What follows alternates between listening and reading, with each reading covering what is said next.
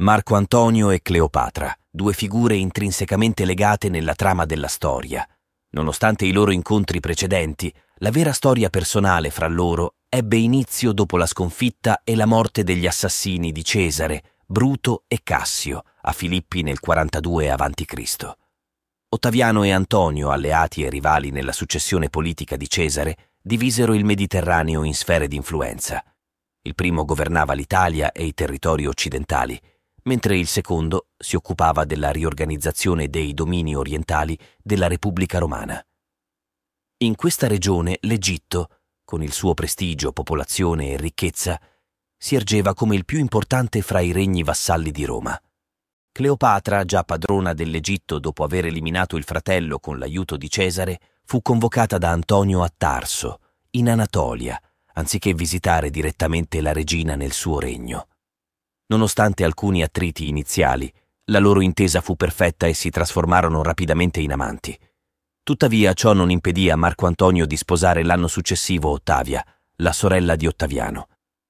Nonostante alcuni periodi di separazione, il destino di Antonio e Cleopatra rimase indissolubilmente intrecciato fino alla loro tragica morte nel 30 a.C. ad Alessandria. Ottaviano li assediò dopo la battaglia di Azio, svoltasi l'anno precedente, segnando così la conclusione di una storia d'amore e potere. Antonio, un uomo di passioni intense, amante dell'attività fisica e delle feste, spesso si associava a donne che la sua società disprezzava.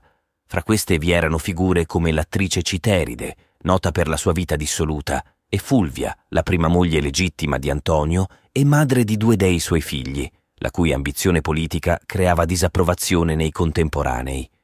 Quando la tensione fra Antonio e Ottaviano aumentò, i detrattori del primo non esitarono a commentare che anche questa volta era caduto nelle trame di una donna ambiziosa, la perfida Cleopatra. In una società fortemente dominata dal genere maschile, come quella greco-romana, era impensabile che un nobile, che aveva occupato le più alte cariche della magistratura, avesse relazioni quasi paritarie con una donna, soprattutto straniera. Si diffondeva il sospetto che Cleopatra, esperta in botanica e farmacologia, avesse incantato Antonio.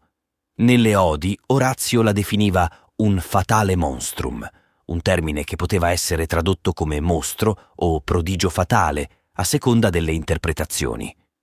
Plutarco, riportando che Antonio non era più padrone delle sue facoltà razionali e sembrava sotto l'influenza di filtri e incantesimi, descriveva come il generale romano cercasse costantemente Cleopatra con lo sguardo e desiderasse tornare da lei anziché sconfiggere i nemici. Per mantenere Antonio intrappolato in quella relazione tossica, Cleopatra avrebbe utilizzato ogni tipo di seduzione. Quando sospettò che Antonio potesse tornare a Roma dalla moglie Ottavia, finse di essere innamorata di lui e si sottopose a una dieta per dimagrire. Plutarco racconta che Cleopatra faceva in modo di essere vista spesso piangere, ma subito si asciugava le lacrime e cercava di nasconderle, come per evitare che Antonio se ne accorgesse. Antonio fu accusato di trascurare i suoi doveri militari a causa della sua ossessione per Cleopatra. I suoi detrattori attribuirono il fallimento della campagna contro i Parti, che governavano un vasto impero oggi corrispondente a Iran e Iraq, all'approccio precipitoso di Antonio alle operazioni belliche, poiché desiderava fare ritorno dalla sua amata il prima possibile. Cleopatra fu anche considerata la causa della ritirata vergognosa durante la battaglia di Azio, in cui Antonio abbandonò gran parte della flotta impegnata contro Ottaviano per inseguire le navi egiziane su cui Cleopatra si era rifugiata. Secondo Plutarco, non appena Antonio vide la nave di Cleopatra allontanarsi, dimenticò tutto e tradì coloro che combattevano e morivano per lui, mettendosi all'inseguimento della regina, andando incontro alla sua rovina.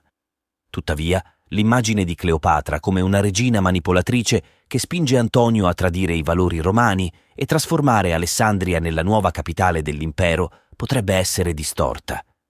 Ci potrebbero essere motivazioni razionali dietro la scelta di Antonio di schierarsi con Cleopatra e il suo regno. Nonostante il forte legame amoroso fra i due, non c'è motivo di credere a magie strane o a filtri esotici preparati dalla regina. Cleopatra era una donna attraente e colta, con una conoscenza di diverse lingue e un'abile conversatrice. All'inizio della sua relazione con Antonio aveva 28 anni e secondo Plutarco il suo aspetto, il fascino nella conversazione e il modo di interagire con gli altri erano notevoli. La sua maggiore attrattiva risiedeva nella sua intelligenza che la rendeva affascinante. Filostrato, il filosofo greco autore delle vite dei sofisti, riferiva che persino il suo amore per la cultura aveva un tocco sensuale. Cleopatra era anche una persona adattabile, sapendo gestire le diversità. I due uomini principali della sua vita, Cesare e Antonio, erano profondamente diversi. Cesare aveva gusti raffinati e una passione per la letteratura, mentre Antonio era impulsivo e a tratti rude. Cleopatra, notando la natura volgare di Antonio, si adattò al suo tono senza timori, bevendo, giocando a dadi con lui, cacciando al suo fianco e assistendo ai suoi allenamenti atletici. Apparentemente, Cleopatra rappresentava per Antonio non solo una piacevole compagna con cui condividere interessi, ma nonostante la sua immagine spesso dipinta come impulsiva, frivola e talvolta infantile, il triunviro era un uomo di potere con motivazioni politiche e strategiche per la sua alleanza con la regina d'Egitto. Sebbene la loro unione non fosse legalmente riconosciuta a Roma, diventando il partner effettivo di Cleopatra, Antonio assicurava il controllo sull'Egitto, un paese che già allora esercitava un fascino destinato a rifiorire in Europa nel XIX secolo.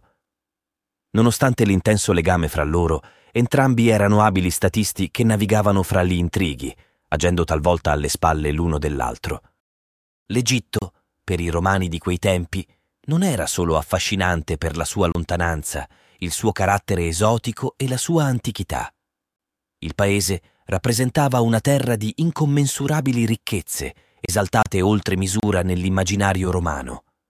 Con le sue annate di inondazioni regolari, il Nilo irrigava e fertilizzava le terre fertili, producendo eccedenze di grano di cruciale importanza per Roma, che stentava a nutrire una popolazione in continua crescita. Benché il compito di importare il grano spettasse a Ottaviano, residente a Roma, il grano proveniente dall'Egitto servì ad Antonio come una leva di pressione a distanza. Il paese fungeva da fulcro principale per il crescente commercio con l'Oceano Indiano, una dinamica destinata a guadagnare ancor più rilevanza nei decenni successivi.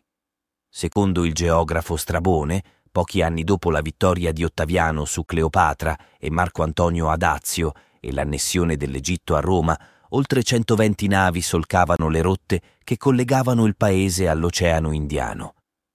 Una flotta di mercanti provenienti da Alessandria si spingeva a commerciare lungo il Nilo e nel Golfo Arabico fino all'India, importando spezie, incenso, eleganti tessuti di seta e pietre preziose.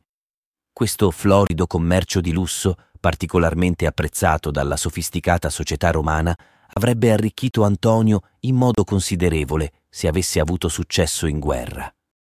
Inoltre, l'Egitto rappresentava un elemento di stabilità in Oriente, fornendo una base strategica da cui Antonio poteva preservare il controllo sul Mediterraneo orientale. Da non trascurare è anche il contributo militare offerto dall'Egitto. Durante la campagna contro l'impero partico del 36 a.C., che si concluse in un disastro, Cleopatra supportò Antonio fornendo viveri, rifornimenti bellici e denaro.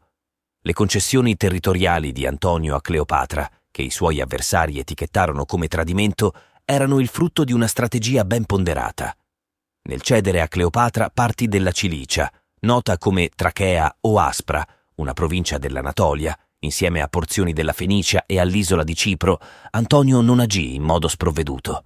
Queste regioni rivestivano un ruolo cruciale nella produzione di legname, essenziale per la costruzione delle navi da guerra con cui il triunviro cercava di consolidare il suo potere nel Mediterraneo orientale.